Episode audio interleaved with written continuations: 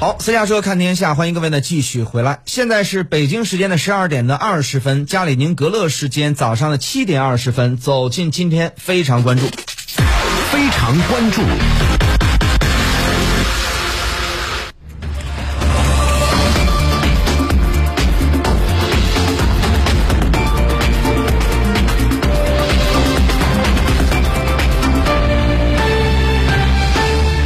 近日呢，立陶宛禁止经立陶宛境内铁路向俄飞地加里宁格勒运输货物，招致俄方强烈反对。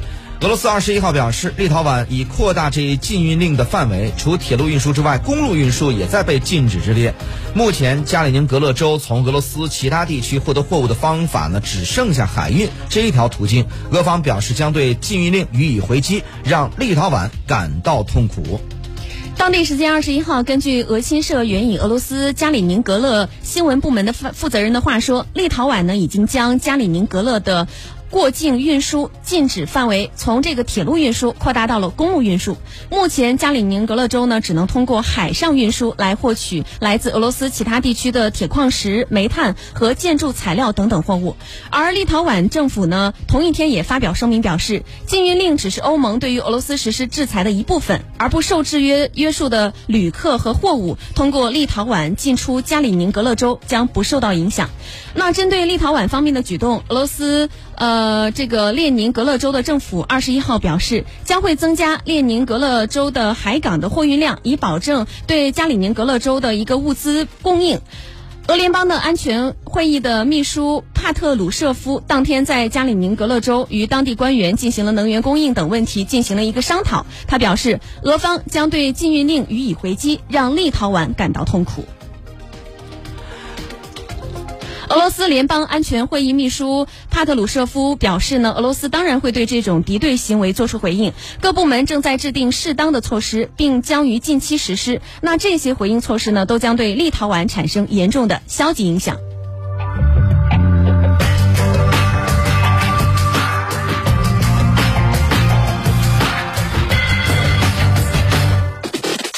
非常评论。好，走进今天的非常评论。确实，这这几天呢，立陶宛对于俄飞地实施这个禁运令的背后呢，很多人都在关注这个消息。那到底是谁在煽动呢？或者是谁给了立陶宛这样的底气？立陶宛说了是欧盟，但是欧盟的措辞就非常微妙了。而且呢，美国最近也是在发声力挺立陶宛，甚至我看到还有人猜测说，立陶宛会不会成为下一个乌克兰？呃，现在很多人都在关注这个事儿啊。其实呢，说实话，这个立陶宛呢是一个小国家，它面积非常小。然后呢，这个加里宁格勒呢地方更小，它只有一点五万平方公里，那就非常小的一个地方。那么，为什么这么一个飞地、一个小地方的事儿，然后引起大家这么多的关注呢？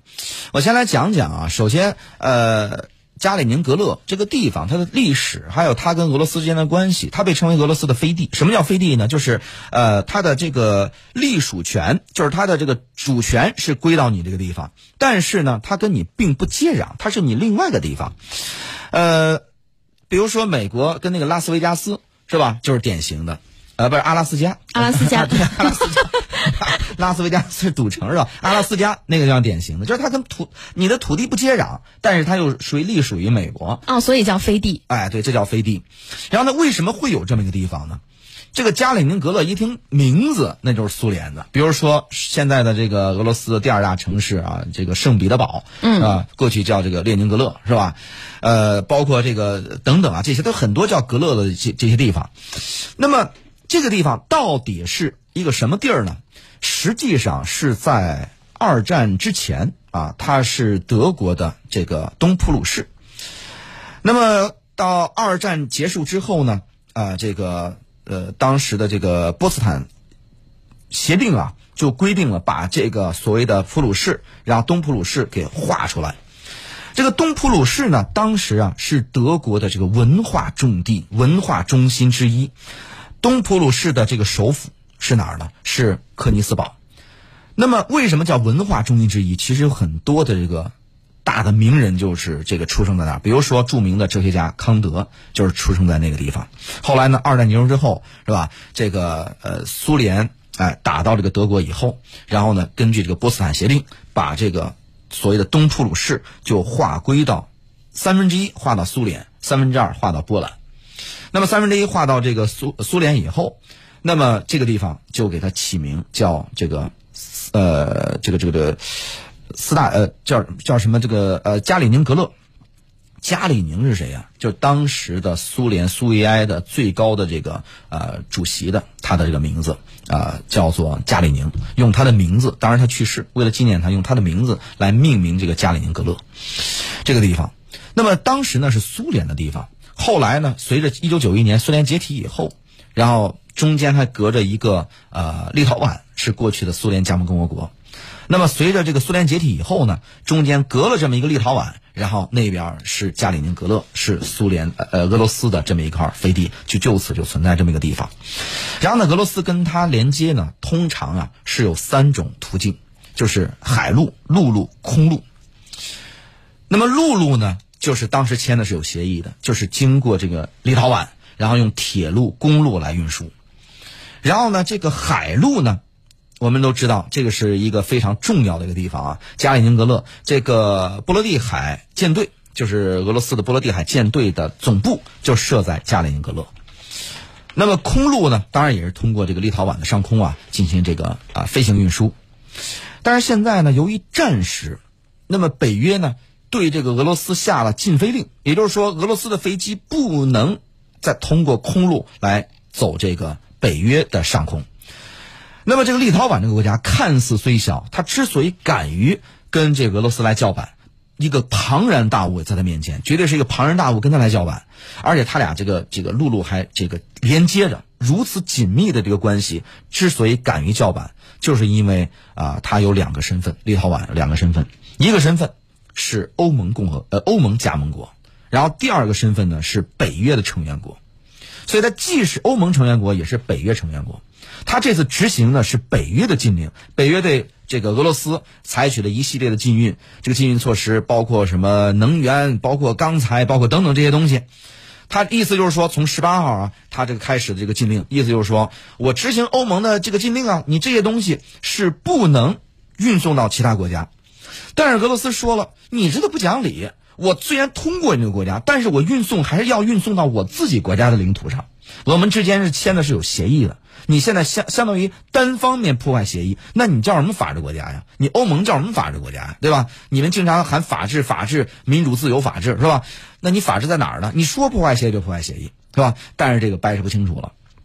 那么陆路没法通过以后，那么空路，因为刚才我们说了，北约对它进行了禁飞令，你的飞机没法通过北约的国家上空。那立陶宛就是北约国家，那你也没法通过。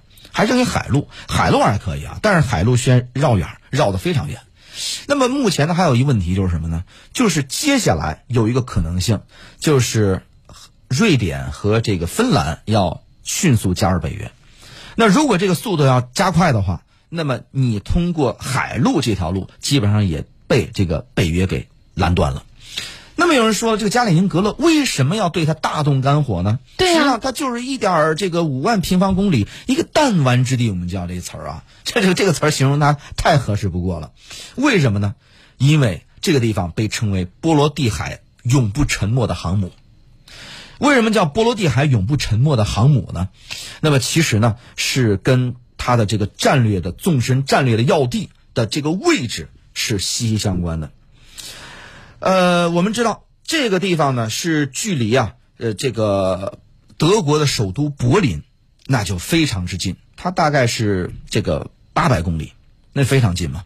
那么距离这个像这个波兰首都华沙，可能是大概是三百公里啊，四百公里啊啊不，距离这个德国柏林，包括哥本哈根，包括斯德哥尔摩的距离六百公里左右啊，距离到华沙，波兰首都华沙仅有四百公里左右。那么如果是这么近的距离，基本上你用火箭弹你就可以打到，就不用什么特别高科技的武器了，就。嗯，那么你想，它就是可以直接攻击到这个欧盟和北约的重要国家，哦，攻击到他们的腹地。那如果我在这个地方再部署一些核武器呢？那你想见，就是那我就不是从我俄罗斯的本土来攻击你，而是从我的这个飞地，就是我这个号称波罗的海永不沉没的航母上，直接对你欧洲国家进行攻击。那这个欧洲国家是受不了的。所以在这个时候，欧洲国家对他开始采取这个围堵措施。那么采取这个围堵措施呢？我相信啊，立陶宛自己第一没有这个战略判断，第二呢，他也没有这个胆量。之所以敢，就是因为他是北约的成员国，北约对他进行支持。也就是说，当北约的某一个成员国遭到攻击以后，那么自动启动了所有的北约成员国的这个所谓的防卫权。那么在这种情况之下，立陶宛就敢于啊所谓的咱们叫以身试法，挑战庞然大物俄罗斯。但是呢，现在我们就看，就是说呢，为什么他们会有这种举动？其中呢，和他们的危机感是有关系的。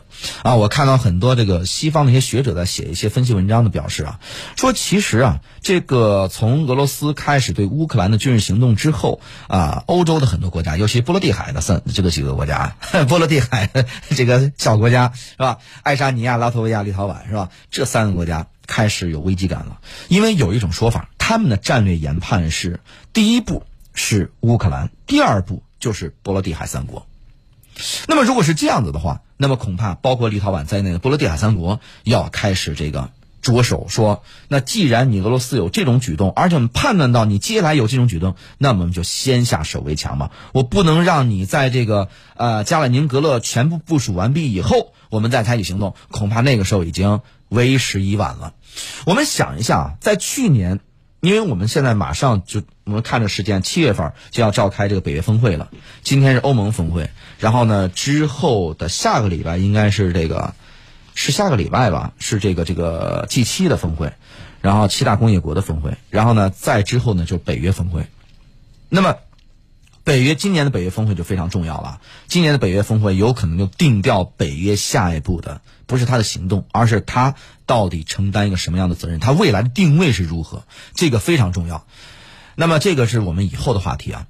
我们想想一下，在去年的七月份的时候，就是去年北约峰会的时候，呃，他们的主要的这个精力还放在怎么样对付中国的这个方面，他们没有认为俄罗斯是重要的一个一个问题。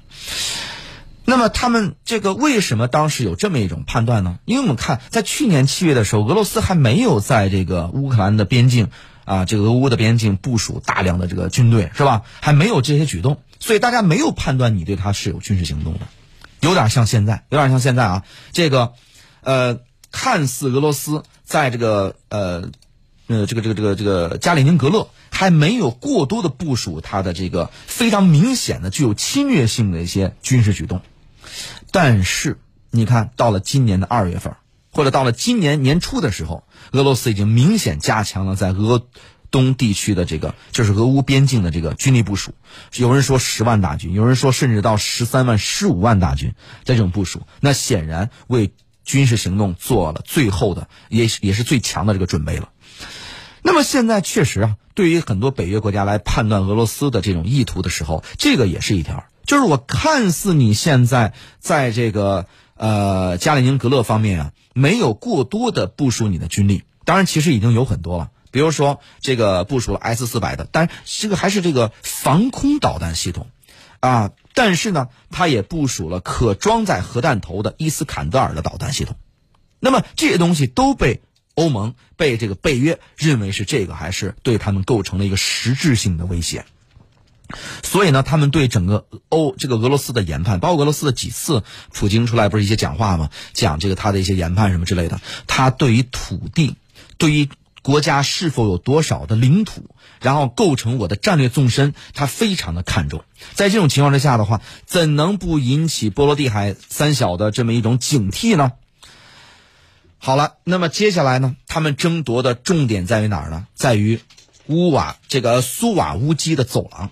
这个所谓的苏瓦乌基走廊是连接波兰和立陶宛的重要的陆路通道，也是连接白俄罗斯和加里宁格勒啊，这个是欧盟其他国家和波罗的海三国的唯一的陆上联系。那么就是说呢，既然你立陶宛把你的路上给我封锁了，我通不了你了，那么在这个时候，那我就要用军事行动打通这个苏呃这个苏瓦乌基走廊。打通这个以后呢，因为俄罗斯跟白俄罗斯之间这种关系那是焊在一起的铁板一块儿的，现在这种关系，在这种情况下，那我就用得上你白俄罗斯了。因为那什么呢？苏瓦乌基走廊是能连接白俄罗斯和加里宁格勒的。那我通过走你白俄罗斯这条路，来给这个加里宁格勒来运送。同时呢，当我占据这个地方的时候，注意啊，欧盟其他国家和波罗的海三国唯一的陆上联系就是这个苏瓦乌基走廊。那么，如果我俄罗斯把这个地方强行占领的话，那么恐怕就断了你欧盟和波罗的海三国的联系。那么，我拿下你波罗的海三国，就犹如探囊取物一般了。现在呢，是这个加里宁格勒啊，这个地方。目前来说，军事方面，我们这个很多老百姓，这个很多军迷啊，都喜欢研究军事方面。但其实啊，咱们从民生上面讲一讲。现在你一断了以后，引起什么呢？引起加里宁格勒当地老百姓啊这种抢购潮、抢购物资潮，到超市疯狂买东西，因为你的运输物资过不来了，你全部拦断了。然后你通过海路的话，还这个时间比较长。那在这种情况下，我吃的东西啊，我穿的东西啊，我这能源物资啊，这个这是不是是否会紧张啊？当然，当地的这个这个政府部门表示说，目前还是够用，大家不要抢购，什么等等啊。这个我们有时间看看能不能联系到嘉陵哥当地的这个呃这个人，给你们讲一下这个当地情况如何啊。那么现在跟大家讲，现在就出现一个问题，如果说美西方国家北约他的研判是。俄罗斯第一步是乌克兰，第二步就是波罗的海三国的话，那么现在这个立陶宛的这个举动，其实就是在斩断俄罗斯下一步对波罗的海三有可能啊，所以他们的研判啊，这个东西只是他们的研判，所谓的对波罗的海三国的有可能军事行动，这是他们的第一步。那么第一步以后，如果你把这个地方给控制住以后，毕竟这个地方是俄罗斯的重要的，第一个是波罗的海。这个这个这个地方，它的这个波罗的海舰队它的出海口重要的一个地方，然后呢，它的也是它重要的一个军事的战略的这个一个要地。那么这样以后呢，对于俄罗斯来说，那么他会采取怎样的反制措施？除了我刚才说的争夺苏瓦乌基走廊以外，还有个什么呢？就是对你立陶宛的这个，当然一种情况下全面战争啊，这是一种可能性，全面的军事行动，这是一种可能性。那还有一种行行动呢？我对你地面我不管，但是通过我军事压制，争夺你的这个制空权，争夺你立陶宛上空的制空权。那这个俄罗斯就需要研判一下，俄罗斯跟北约都需要互相研判一下，也就是对方的这个军事的这个底气、军事的决心到底有多强。北约也在考虑啊，说你这边已经跟这个乌克兰战场上已经拖牵制住了。你还有精力，或者说你有决心在另外一个战场上再重开、重启战端吗？这个是北约对俄罗斯的判断。那么俄罗斯也要判断，说这个地方对我到底有多重要。如果是非常非常之重要，你犹如我这个、这个、这个，在在我的这个后花园啊，在我的关键时刻釜底抽薪的话，那我是不是要加强决心对你这个进行？另一场的军事行动呢？那如果是真的这样子的话，就如同这个呃天呃这个这个天主教皇方济各所讲的，说简直现在第三次世界大战已经开启了。那这个恐怕那就是会牵扯的整个的北约国家，就是实际的参战，这个前景，这个后果是不可想象的。我们也不知道 这个这个，呃，接下来会如何啊？那么同时啊，这个芬兰和瑞典计划加入北约，那么加里宁格勒对俄罗斯而言也更加重要，因为如果芬兰跟瑞典真的进入北约，一旦这两个加入的话，就意味着地处波罗的海沿岸、夹在波兰和立陶宛之间的加里宁格勒就处于孤立状态。俄罗斯一直对加里宁格勒周围的北约国家感到不安，不排除呢在这个地方部署核武器的这种可能性。那么在这种情况之下，到底未来会如何？是否还能保持这种战略的平衡？那么是否这个大战一触即发呢？这个很有可能。我认为啊，我现在有种担心，就是俄乌的战事的开启啊，这个就是源自于美西方国家，就是对于这个。啊，这种文火的所谓的文明的傲慢，加上什么呢？